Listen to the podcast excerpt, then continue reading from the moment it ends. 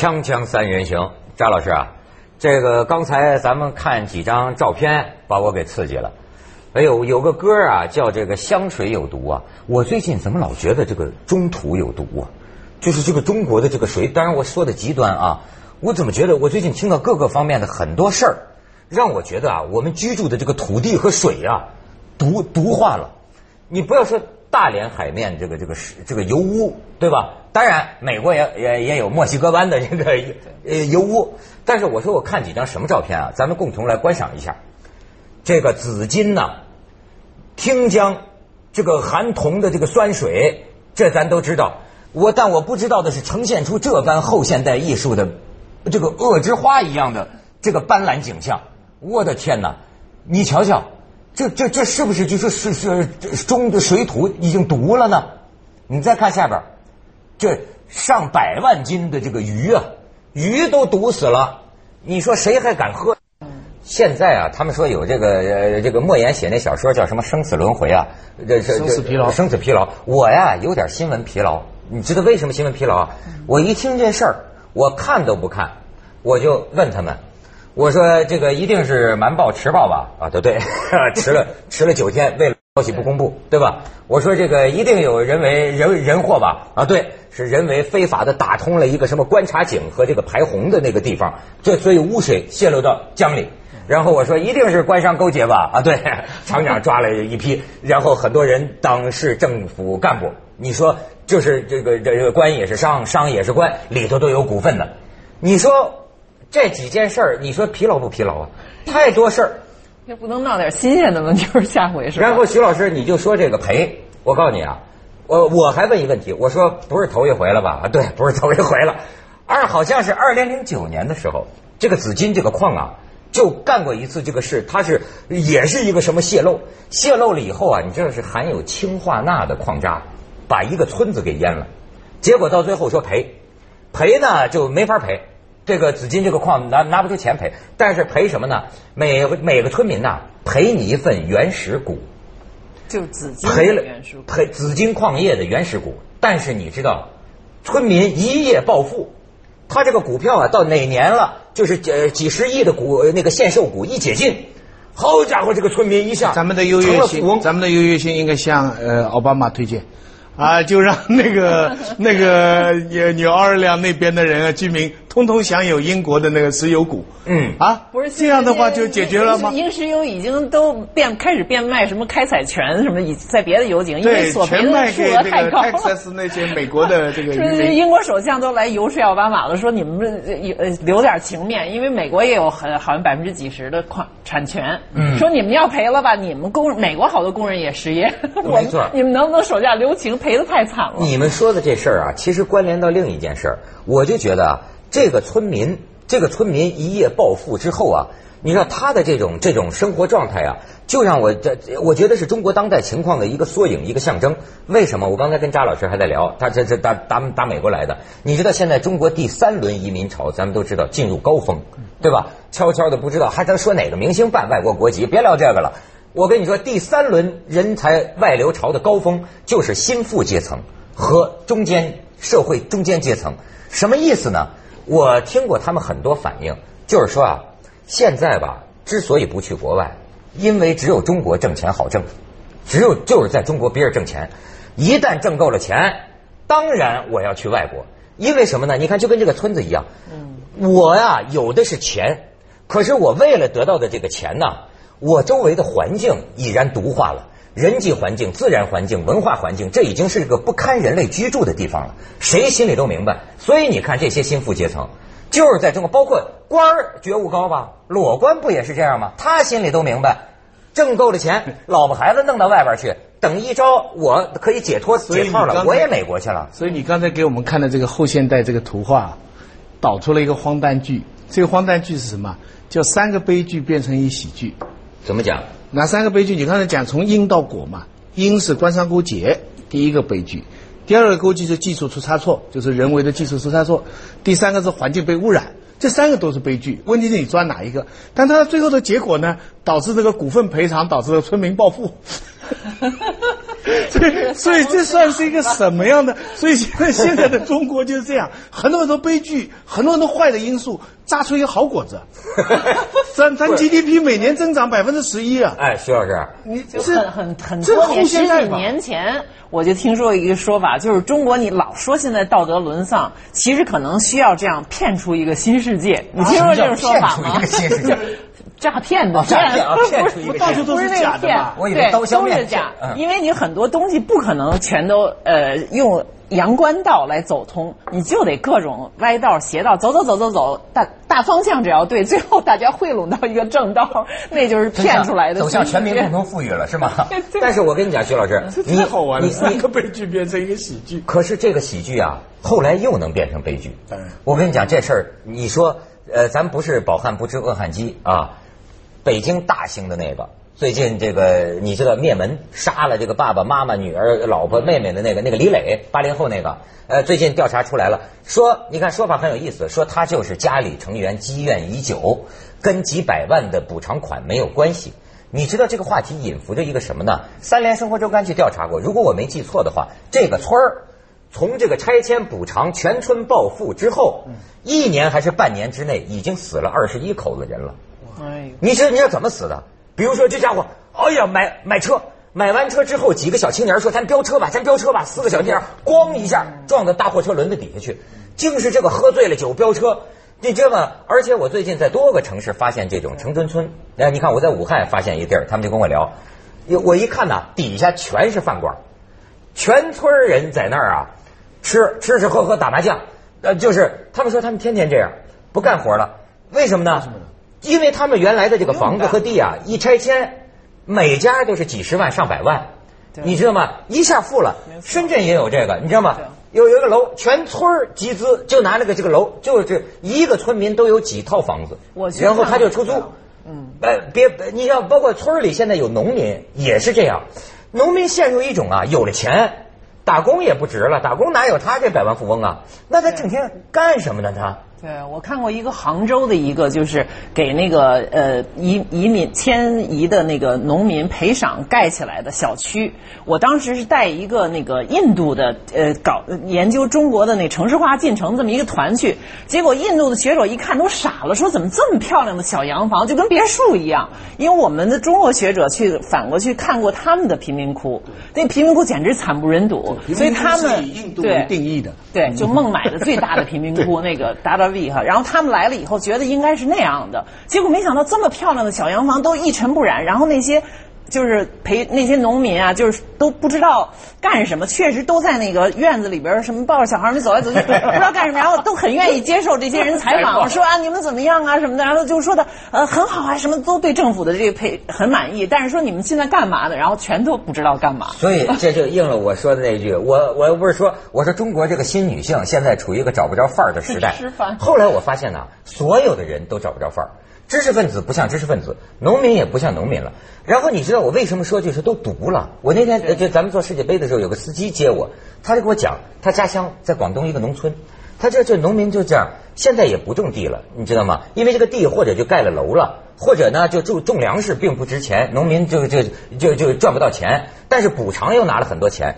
每家农民呢，就是养一两口猪，自己自个儿吃，对吧？因为这个用的是不含那个有毒饲料的东西，然后只保留二分地种菜，因为农民知道自个儿种菜，咱们自个儿吃。要要要吃菜，都去跟着他那猪，看他吃什么，咱们吃什么。因为农民知道啊，那个大田里种的那个菜啊，都是给你们城里人吃的，那玩意儿那农民都不吃，这这全毒了。而且我为什么说整个土壤我觉得都毒了呢？他说呀，他这他这说很奇怪，他说我们这个地方过去是种蔬菜水果的，包括种那个龙眼儿。他说现在每天我哥得往那个龙眼儿上喷那个防裂的那个一种药，嗯，就是因为龙眼儿自然的就是会开裂，喷了这个玩意儿之后，就像抹了一层胶，龙眼儿不裂了。而且他说，他跟我说，他说也奇怪，他说怎么现在过几天就得撒这个杀虫剂，往这个蔬菜上撒撒撒撒农药。他说，我记得小的时候啊，我们几几个月也不撒一次，也没什么虫子。他说，因为现在的虫子越来越毒，就是你撒了一次杀虫剂，它这个基因呢，这个呃自动会变换，上一种农药不好使了。所以这个虫子的情况是什么呢？越撒越多，越撒越多，天天撒，天天撒，他说毒死你们城里人。然后农民天天打麻将。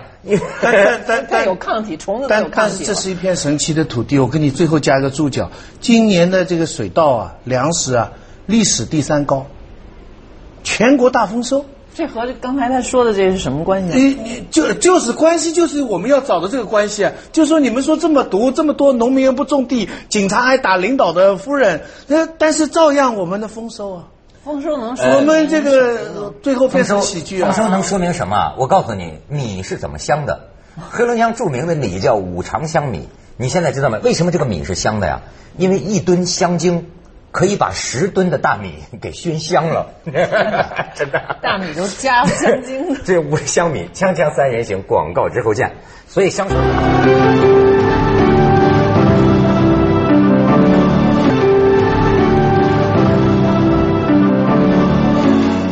不，我看了传媒对这个事情的焦点，就是刚才讲那个三层悲剧啊，大家关注的还不是那个环境污染，当然这个是现象，也不是那个技术出差错，而是这个就是所有这个公司里的董事啊，都是官员，他有一系列的对表。拖了九天才报，是因为这里面有厉害的。还甚至说是有官员是去做这个那个商人，然后做完了以后又回去做官。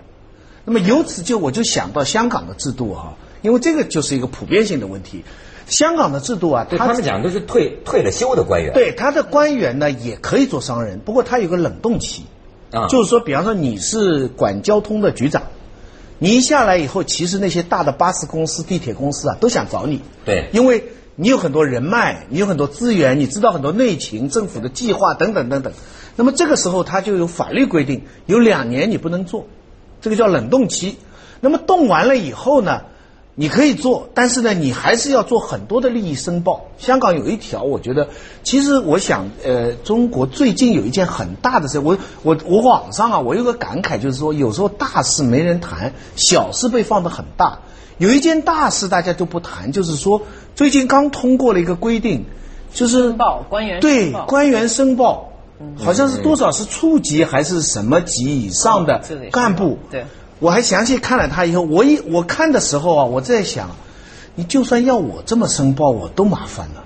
不是，你看的这个有讨论，我在网上也看到，但是他这个申报跟你我们一般理解的那种申报不一样，他是给你存一个内部档案，对。不是社会上任何人都可以去查对对。对，这局长收入多少。他，是这个话题对上申报，这个话题，我的理解是不谈。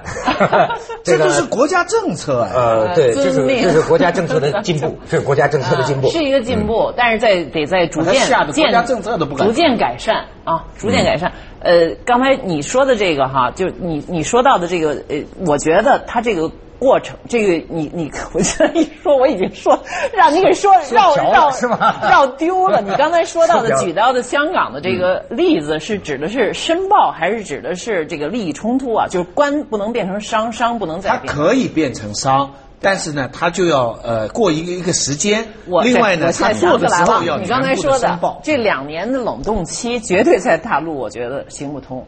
别说咱们这儿两年说过以后，你以为这个老局长就两年以后就没人听他话了？我觉得可能八年、十年，他让他再去。这个相关部门去呃什么哪个企业兼职，他的继任或者他的什么间接的影响，咱们这儿这影响长着呢。我跟你就这么搬过来是这个这个一件事儿啊，真叫呃，其实你别说，我对基层情况有所了解，真叫任重而道远，就是关于这个官员或者说退休官员，你知道，咱们还是在中心城市，你都你都不知道下边县乡镇他的那些个企业，还有家跟他的跟他的这个这个，比如乡党委书记，呃，像像像乡党委书记的家族是个什么样的这个这个这个关系？江湖义气、家族亲亲情，全全部在里边。这个这个这个这个这个盘根错节太复杂，而且现在你看紫金这个地方，它就呈现出一种很奇怪的情况，就像刚才徐老师说的，人间喜剧，就是我给钱你村民甚至可以，但有些地方是老百姓穷了，现在是有些地方老百姓富，但是老百姓富，但是老百姓失所了，农民呢给移居到另一个地方，他失去了他的土地，哎，但可是这问题是不是也是一个现代化当中的普遍问题？比如台湾，我就听很多台湾朋友说过，他们当年起飞的时候就是农民，因为他那个台湾土改是世界闻名的，觉得特别做的特别好，特别公平，但是由此就一大批台湾农民就报复。他那个地赔的就特别高，然后他确实就那一代人就什么都不干了，说什么在家就是什么打打牌，什么吃吃喝喝，什么也有很多出了很多什么呃二溜子什么这类，就第二代他也没必必要种地了嘛，他也足够的钱，他不用再去挣钱。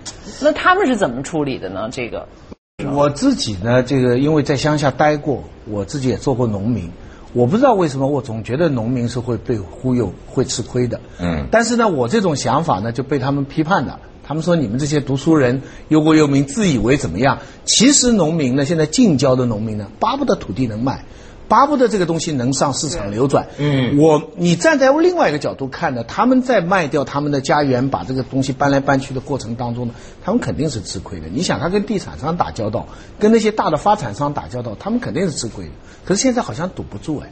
现在又因为城市里要把这个住房的问题转嫁出去，所以现在，那么这么一来，你想想中国的这个可耕地啊，这个这个，呃还有你离城市远的这些土地，跟城市近的土地怎么来处理啊？总之这些问题是非非常非常乱的。再加上你说的这个盘根错节解不了的，就是官跟商的这个，这你你你就小地方来说，它有它的合理性的。我跟你说，有时候都是他最出色的一些人呐、有时候官跟官都能打起来。我想起刚才徐老师提起，这也是今天我手机短新闻上看见的，这某省某省的是省委省政府大门口，六个便衣警察把一个省政法委领导的太太给打了，打当成上访户，吃了毒葡萄的，当成上访户给打了，然后到后来呃呃住医院，然后这个公安局的领导去道歉嘛，去看望，还说，哎呀，我们不知道你是大领导的太太啊。我这一倒想起你说那对所有人都失范儿，怎么居然能是一个局长的太太？应该很有官太太的范儿。你要在以前的旧社会，所谓那绝对不会错认为是一个穷人上访的，他对不对？是上访。这说明咱们的真上访不是，这说明咱们领导的这个太太朴实，肯定穿的像扎老师一样朴实。没穿个貂皮大衣跟人民群众打成一片嘛。锵锵三人行，广告之后见。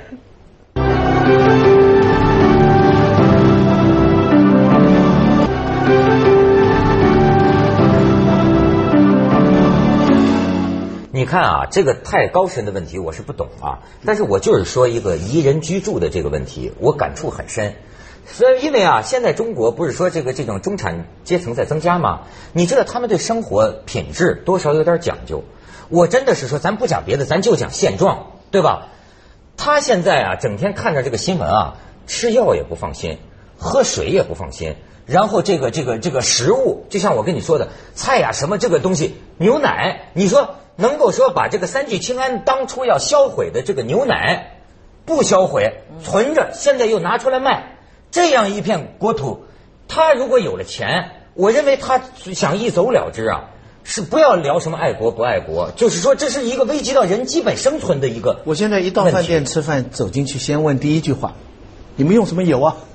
地沟油最近要整顿了，我这报上报了啊，我看见了。就确实我是前一段参参加一个一个项目哈，然后大家吃工作餐，就我吃的最起劲儿。我觉得因为我是特别得得有肉，所以他那些素的我都我就在那儿吃。马上周围有人警告我，告诉你所有的盒饭都是地沟油啊，你可千万别吃。我然后你知道，就是我就发现啊，他们讲啊，说中国人的心思啊，创造什么不行，但是呢，给你如何逃过检查呀，这咱们是齐齐天大圣神通。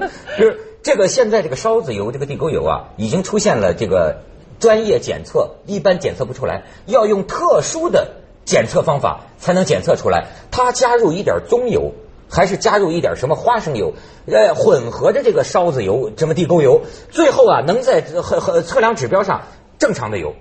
但是但卫生部门应该给我们放心，就是说他那个正常了，对我们人体是不是还有这么大的危害呢？说实在话，他我不会拿什么油，只要不危害我们健康就行而且。说实话，有的时候那个盒饭就那种小店子还特别香，嗯就是它那个什么回锅肉对我到盖周庄叫盖臭豆腐浇饭，哎呦，那臭豆腐香的要命，我跑过去要买嘛，结果我就问了他一句，我说你用什么油啊？他马上拿给我一罐，这个油罐啊，是那种我忘了什么玉米油啊，什么东西，然后我就吃的很香，旁边的人就开始说，对哦他把那个油倒进那个罐，你怎么知道啊？对，没错那。我跟你说，真说点逆潮流的话，这个就叫以前老话就不脏不净，吃了没病嘛这太干净了，吃的真的不见得有利于健康。地沟油继续发展。也有道理。中国人民为什么勤劳勇敢？因为我们多年以来免疫力超强，绝对。什么东西咱的身体受不了。所以归根结底，我就告诉你发现，，我就是去那个去，我又要说的去印度，我们三种人一块儿组团去印度，嗯去印度，中国人我们的中国的学者一概没有一个闹肚子的。所有的美国人全闹肚子，美国成员，印度人当然不闹肚子，对吧？其中一个美国教授在印度你看张老师，太干净了但是我们中国文化的这个基因好。张老师还是在劝咱们的这个精英们哈，还是要留在这片水土上，对吧？对他有有有助于锻炼人种我们。刚才都讲过了，我这段我也逆潮流而动，我就最近你说这个什么三次移民，我真有体会。我周围的好多朋友，就是这个岁数的，都开始把小孩往国外送，他们都是算不算富二代，也算是这些就是还比较好的中产阶级，至少越送越早。从原来是高呃大学，现在是高中，什么初中，反而我变成我女儿，因为她在美国生的嘛，我们那时候我老是怕她就不会讲中文，讲讲不好地道中文，所以我把她带回来上了几年学。回到这一到寒暑假赶快回来，但是她找不着伴儿，就没有一个像我们这样倒着往回找来的，都不着是往外走。找不着伴没关系，肠胃就变得坚强了。而且我就觉得啊，你像你比如说广岛原子弹爆炸一个，说那个影响几十年，你这种含铜的酸水在这个清江里啊，你光是一时毒死多少条鱼，我就觉得以后多少年，你怎么知道？